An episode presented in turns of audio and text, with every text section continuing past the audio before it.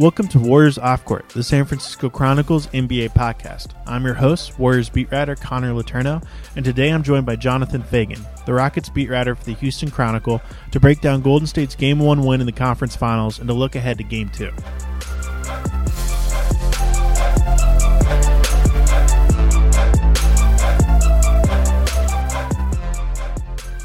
Here we are, the morning after, the morning after a big game one. Um, it's the the series, the showdown that everyone's been anticipating for at least seven months, maybe longer. Um, and I think in a lot of ways, at least for that first half, game one lived up to the hype. Um, obviously, the Warriors pulled away in that third quarter. Jonathan, what was what was just your big takeaway from last night? What, what were your your your big thoughts? Well, I, I, I guess the overriding thing right now is it sure didn't take long for the Rockets to get to a must-win game. you know, so maybe my takeaway from last night is looking more towards tomorrow night, but obviously the Rockets already are in a situation where they have to beat the Warriors more times now in 6 games than the Warriors have lost in their previous 6 playoff series. Uh, but as you said, I, I, it was a great first half that lived up to everything, all the anticipation, all the expectations. But even through that half, I thought the Warriors just had to be the Warriors. They were just doing their thing like they always do, while the Rockets had to get greatness out of somebody. In that half, it was James Harden, had to be spectacular. And you can't really be spectacular, you know, at the very top of what your capabilities might be game after game, half after half. You needed more just do your thing. Just and I thought the Rockets also had difficulty sort of settling in to just play. And you know, some of that's all the hype and all this stuff, but and some of it the circumstances, but a lot of it was the Warriors and the way they defended. Uh, there's a whole lot to pick out of that game, but that was my overriding thing. That after all this time, seven months looking into looking forward to this and expecting this, they've played one game and the Rockets already are in a must-win situation. This may kind of seem kind of like a, a simple question, but do you think the the Rockets played poorly? Because it, it, felt like defensively they actually did an okay job most of the game on Durant. He obviously still went off, but he made impossible shot after impossible shot. It felt like defensively they struggled more against Clay. Clay was wide open numerous times. Um, Steph didn't really get into the the rhythm that you're used to seeing from him. I think he's still kind of coming back from that knee injury. But did you feel like they played not necessarily up to their standard, but at least played an okay game by their standard? Yeah, I think you're the first who's sort of said that, where everybody wants to just look at the box score and say, "Oh, you know, they didn't defend. You got to defend," if, you know. But no, uh, uh, Durant made a bunch of shots that cannot be defended better. You know, that's him. That's what he does. And you know, I agreed with D'Antoni when he said you live with that because what choice do you have? But you live with that. He's Kevin Durant, and you're not. And so I agreed. Now they had mistakes. They had breakdowns. A lot of those were the wide open Clay threes. And I, I thought a, a big factor, and I think it's what I might write about today for tomorrow's paper, the Rockets' mistakes offensively and some of their issues offensively led to the breakdowns defensively. I thought there was a lot of that. If you miss layups, that's worse than a turnover because some turnovers aren't live ball turnovers. You're taking the ball out of bounds, the defense gets set, a missed layup, no, that's live. You know, there and you're going the wrong direction. The guy who missed it is going rapidly the wrong way. So if you're missing layups, you're in trouble defensively already. And there was a bunch of that. The Rockets came into the to the series averaging 9.7 turnovers. In the first two playoff series, they had 16. You can't do that eh, because it hurts your defense so much. Some of it, hey, you tip your hat to Kevin Durant because he's so great, and but that just reduces your margin of error to so small. The Rockets made way too many errors to fit within that tiny margin.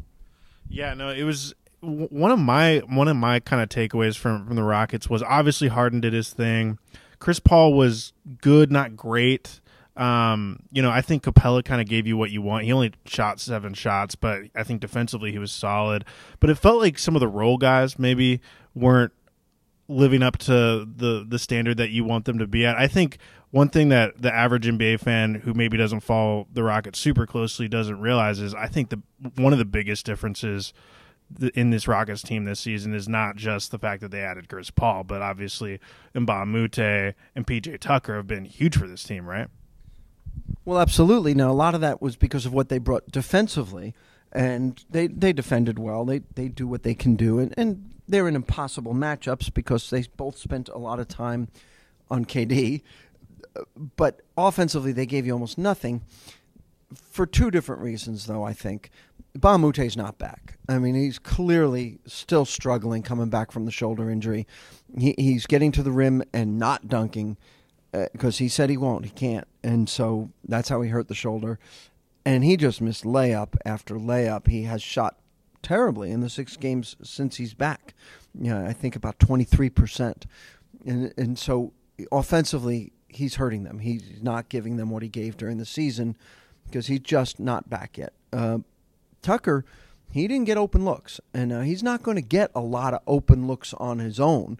You know, it's not as if he's going to you know break somebody down.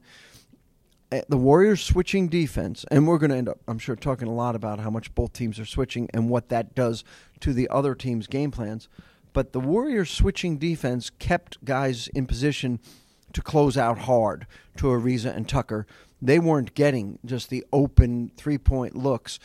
I think Tucker he's going to have to move some without the ball. The Rockets move less without the ball than anybody, but in the Utah series, they added that by game three, game four, where he and Capela were moving even when they weren't setting screens. It wasn't just pick and roll. And I think Tucker's going to have to get some touches that way. The Rockets can't have a starting player in a series like this take one or two shots and, have them be contested shots. He's going to have to find ways to become involved they can do that. As, they did it in the last series. Very different defenses. Utah keeps Gobert back. They don't switch things. So very different. But there's still those opportunities, especially if Harden is going to continue to play so well one on one. You know, it seemed like one of their, their strategies last night was they they kept getting Kevon Looney on an island. And Kevon I actually think did an okay job. Obviously, kind of like you were saying with Durant, there's certain there's certain things that you just there's you can't stop James Harden at times. He was also hitting a lot of impossible shots. I mean, he's in my mind maybe the the best scorer in this league right now, up there with Durant, who in my opinion might be one of the best scorers of all time, which is actually what D'Antoni said last night. But what do you think of that strategy? Do you expect him to stick with that going forward? I do. I, I think, the, first of all, at this stage of the season, both teams are going to stick with who they are. Adjustments are overrated at this time. It's tweaks teams do. You know, I thought Kevon did one tweak last night where in the first half, when he was switched out on, on Harden, he was going hard to try and push him to the right, where there, it's not obviously James Harden's better side, but there was also help defense. But if you do that, that that almost triggers Harden's step back three. If you way overplay him one side, that's the step. The second half, it was just a little more subtle, not quite as far of a sellout. Those are the kinds of tweaks that teams would call adjustments. Fans and media typically talk lineup changes or rotation changes. I, I don't think either team is going to change on the switching defense that both use so much. You know, that the Warriors, for all that they've done offensively these last four seasons, in a lot of ways, they've changed the NBA more by the use of the switching defenses. And last night, that gave the Rockets a lot of trouble. Their only real solution was Harden going one on one, which worked much better than maybe people who are going to be critical today of the Rockets have been saying. I've heard a ton of ISO, ISO. You can't go so much ISO. Well, that worked. That was not there. I think it was about 1.7 points per possession you know, for the Warriors to keep up with that, they'd have had to score 170 if the Rockets did that for all 40 minutes, 48 minutes. That wasn't the problem. The problem was it left very little else for the Rockets to exploit. There's no reason for the Warriors to change that. They, they, they left nothing. So the Rockets were trying to beat the shot clock half the game. I think they had three 24 second violations top of my head, I think four other possessions they had to hoist bad shots just to beat the clock. The Warriors are looking at that today when they look at the video and saying, you know, they're rubbing their hands together, say, let's, we can do this.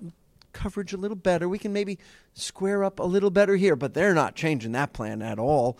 I thought it worked very well, despite how well Harden played. And is he going to average 41 in this series? You know, he, he's the first player to ever have 40 in the first three games, the first game of three consecutive series. That doesn't mean he's going to score 41 every night. So right now, I think the Warriors are feeling real good about their defensive game plan. As D'Antoni said last night, you know he'll just need to get 55 next time, which I thought was kind of a telling quote. Um, the so obviously entering this series, um, the talk for months had been okay. Can the Rockets could they could they win a seven game series against the Warriors? On paper, at least, they looked like one of the toughest playoff opponents that the Warriors have had in the Steve Kerr era. They had the highest regular, the most regular season wins, the highest point differential, the best offensive efficiency. All those numbers suggested that this team could be one of the few teams to actually test the Warriors. Is your is your stance on that changed? Has your stance on that changed at all after Game One? Well, a little bit because they lost, and so you know you would not. If, if you said, okay, the Warriors start with a 1-0 lead, who's winning the series? How many people? I mean, almost no one picked the Rockets to begin with. No one would have picked them, knowing all right, game one goes to the visiting team. So yeah, it's changed somewhat. As a challenger, a worthy challenger, the thing with the Rockets, it, and this is where maybe last night is a big loss. Besides that, you know, it's a seven-game series and it's one of them. Is the Rockets always come up with wins, and you leave the building saying, "How'd they do that?" How'd they get a win in that game? And last night was supposed to be that one. They're within four a couple minutes into the fourth quarter. That's that's typical Rockets, where they're outplayed in some ways, and you know the the Warriors look better. I thought even in the first half when it was tied, they were the ones getting the really good shots. And then it's a four point game in the fourth quarter at home with Harden still to come back in. When you don't get that game, because those you, the Rockets have to win a couple of the what the how how'd they win that? They need a couple of those in this series, and that was one that was there. Even though it was a 13 point win and the Warriors looked better throughout. Hey, it's a four point game in the fourth quarter at home. You want to take that into the last minute and try and steal it because the, to steal the series, the Rockets have to steal a game or two. And that's why I thought rather than some of the more obvious numbers of 65 wins and the point differential and things like that. That's why I thought this could be the best challenge the Warriors have had prior to the finals during this run. Well, now that one got away.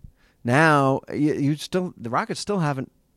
Well, I mean, it's one game. Of course they haven't, but the Warriors are better than that. I mean, the Warriors can hit them harder than that.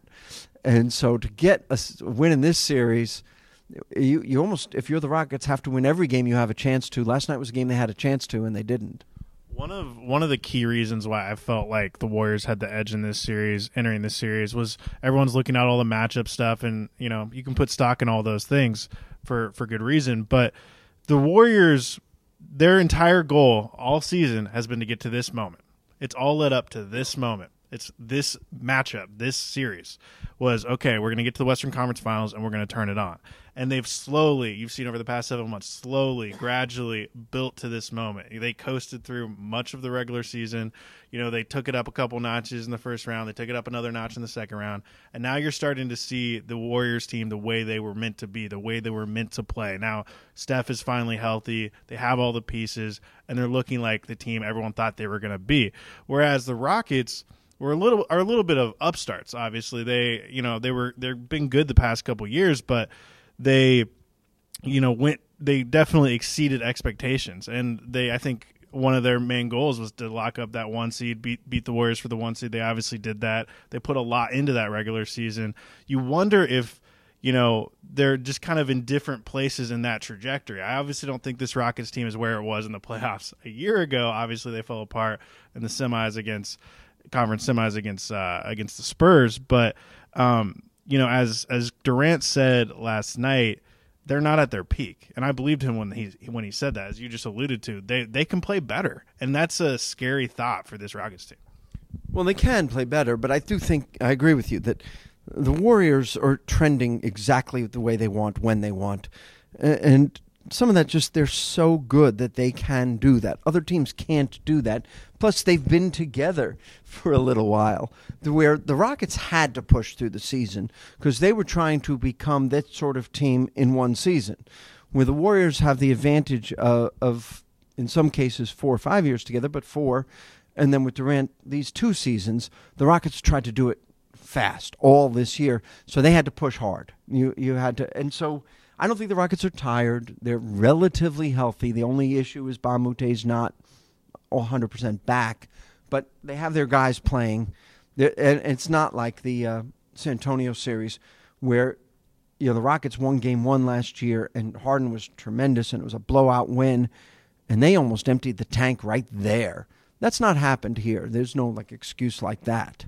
It's just the Warriors, I think mentally physically, in terms of their game, their rhythm, all that stuff, they're right where they want to be.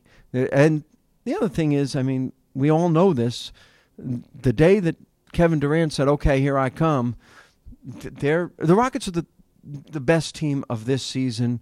The Warriors are among the best teams of any season, and that's just different. That's why the Rockets have to be at their very best, have to get lucky, have to win games that could go either way. Everything has to go right for the Rockets, where that's not the case for the Warriors. Um, you know, I was kind of impressed with um, the the the vibe in the in the arena last night. From the opening tip, it was raucous. You know, it was hostile environment, and I I don't know if you've heard the reputation, but it league wide, this arena doesn't have a reputation for being as loud as other arenas. What what do you think of that? And is this city behind this team in a way you haven't seen in a long time? Well, first of all, that's fair. I mean, this it's sort of a big city late arriving crowd, like you see in some of the others, Miami, Los Angeles, some of the other big cities where it's a little tougher to get to the game. No mass transit that gets you right here, so it's a late arriving crowd.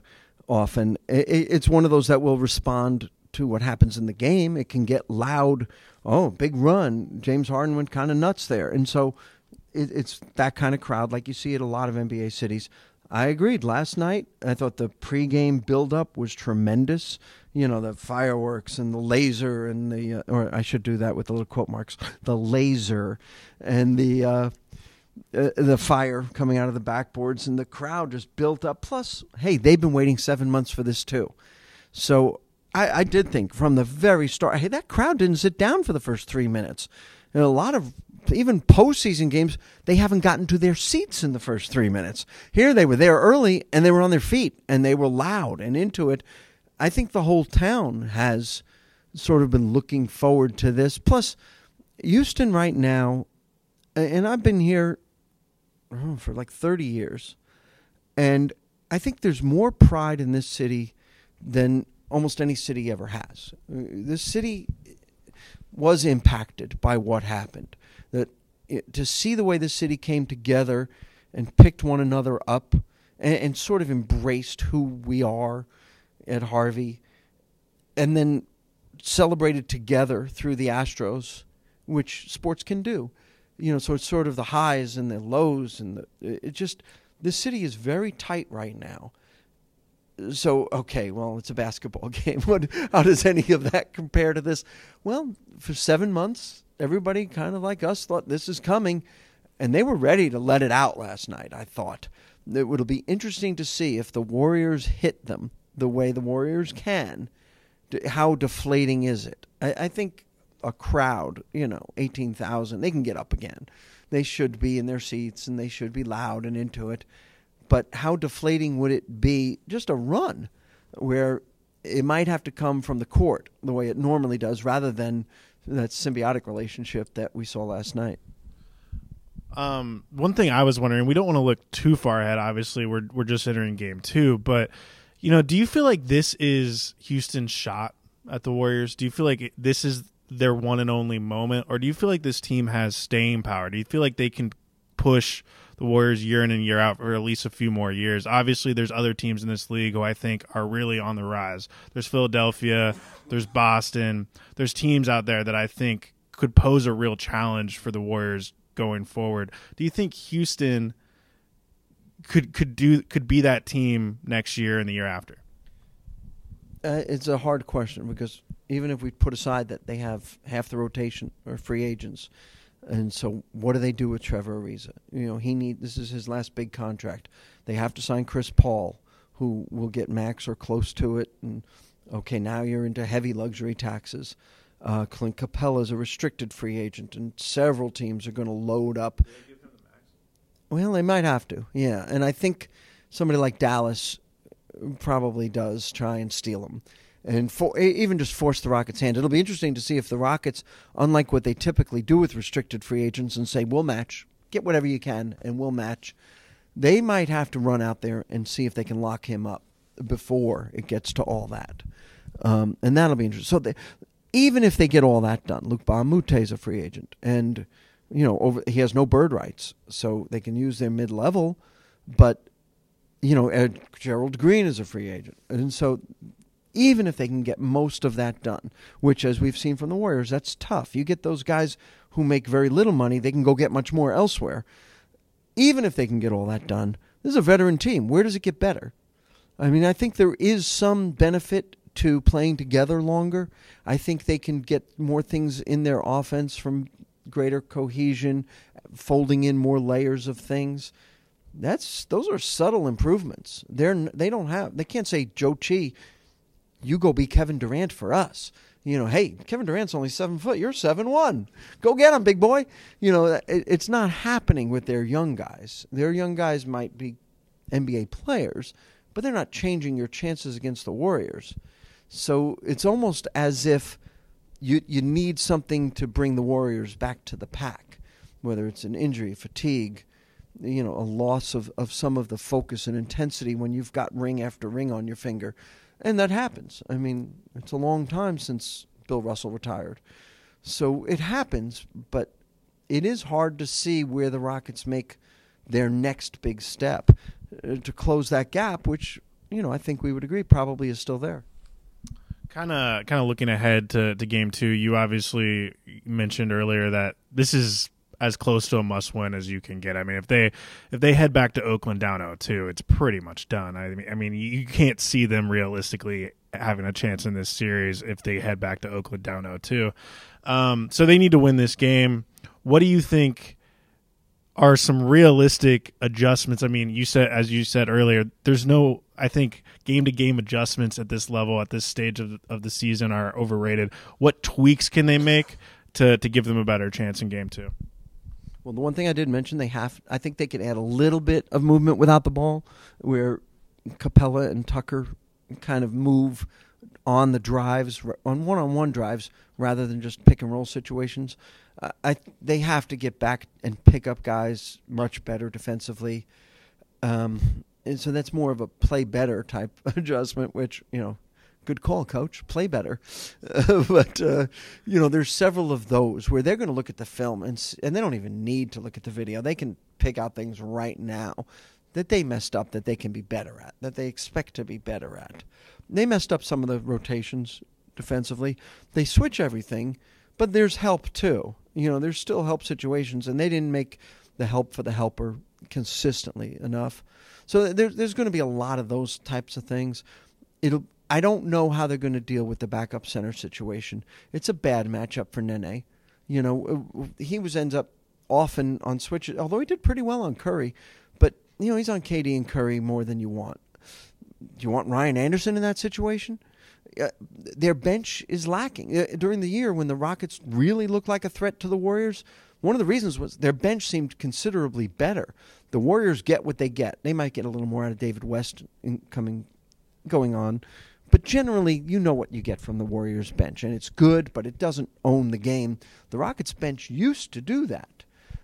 Now, with PJ Tucker starting, that improved their defense a lot by getting his minutes up into the 30s. But now the second unit, it's hard to find the spot for Ryan Anderson. When he had the injuries late in the year, he struggled a little bit coming back, and he really hasn't gotten a niche. Well, they were okay with that. Well, they go small. They play Luc Moute and Gerald Green a little more, but now is not who he was. So all of a sudden, their bench is really lacking, and you have a decision to make uh, at the backup five because there's no real good matchup in a switching defense against this team for Ryan Anderson or Nene. Does Ryan Anderson hasn't hit a three in several weeks. He didn't play at all the last two games of the Utah series. So what do you do if if you're Mike D'Antoni now? Do you say go out there? We need you to hit him. You know we're going to take our chances defensively with what you might give up, but he's got to hit threes. Do you say that now, or do you at least Nene? Well, he does rebound well. You know, you know he can defend the best he can in some of those tough matchups. That's the hard question, and and maybe that falls under the adjustments category that he has to weigh right now. Yeah, uh, just following this team from the outside, the disappearance of Ryan Anderson has been an interesting de- development because he's a guy who was really key, I think, to to the rise of this team. Obviously, a Cal guy um, has played well against the Warriors in past past games. I think that you're really seeing, you know, how his disappearance has has impacted this team in a critical time.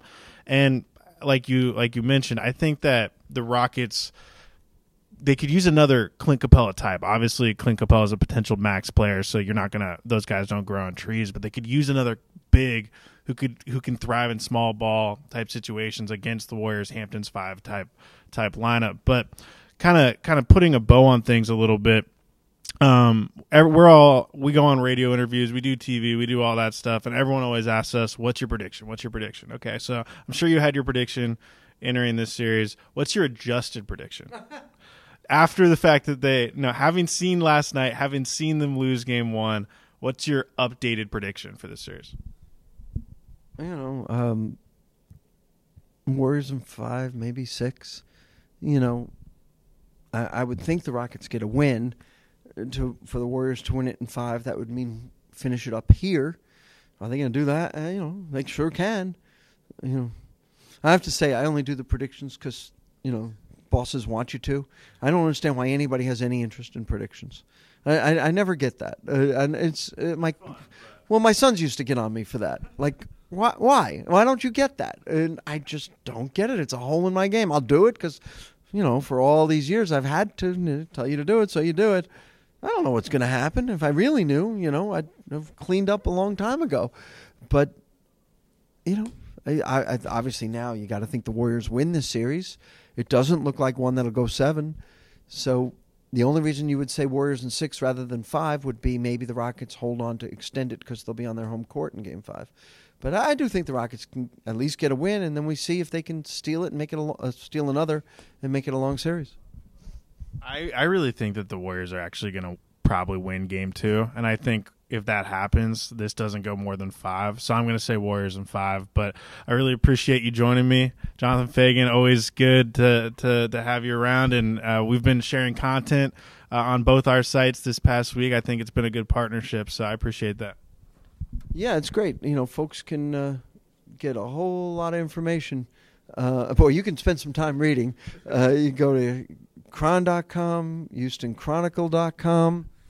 Yeah, no, there's there's plenty of content out there. Uh, sfchronicle.com.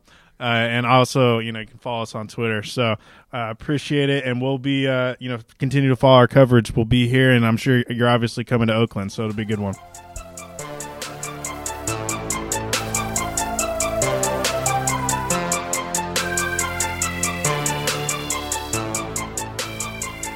This show is part of the San Francisco Chronicle Podcast Network. Our theme music is Thank You for Playing by Ryan Little, courtesy of the Free Music Archive. The show is produced by me and Fernando Diaz. For more Warriors coverage, you can follow us on Twitter at con underscore Chron, and you can also follow all Jonathan Feigen's Rockets coverage at Jonathan underscore Feigen. Check out all of our coverage at sfchronicle.com and houstonchronicle.com. Also, follow us on iTunes, and if you have some time, give us some feedback.